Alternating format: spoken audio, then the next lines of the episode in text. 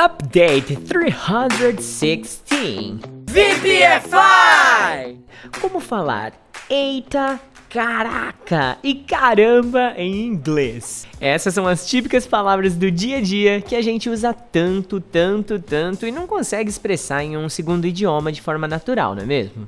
Você já se perguntou como falar essas coisas? Eu vou tentar aproximar uma das traduções aqui para deixar o seu inglês mais natural com o update de hoje, tá bom? Eu garanto que em algum momento da sua vida você já mandou um belo eita eita e suas variáveis como eita pega, eita nós, tá pô, tá bezerra, entre tantas outras, não é mesmo? Então olha aqui o exemplo pronto para você. Geez, I have to go home right now.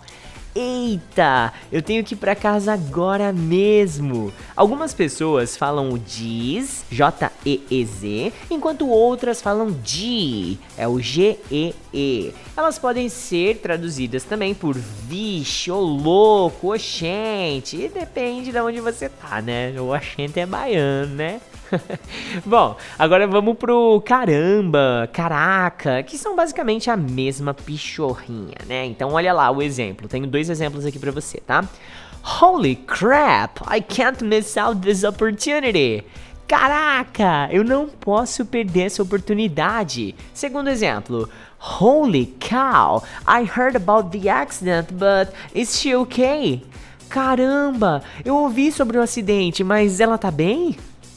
Olha, tem tantas e tantas formas diferentes de usar esse holy. Você vai ver por aí exemplos como holy moly, holy shit, holy smoke, entre outras. E basicamente ela vai ser sempre traduzida por Mamma mia, santo Deus, poxa vida, misericórdia, entre outros, né? Agora vamos praticar tudo isso que a gente acabou de aprender? Então bora para os desafios do Update 316.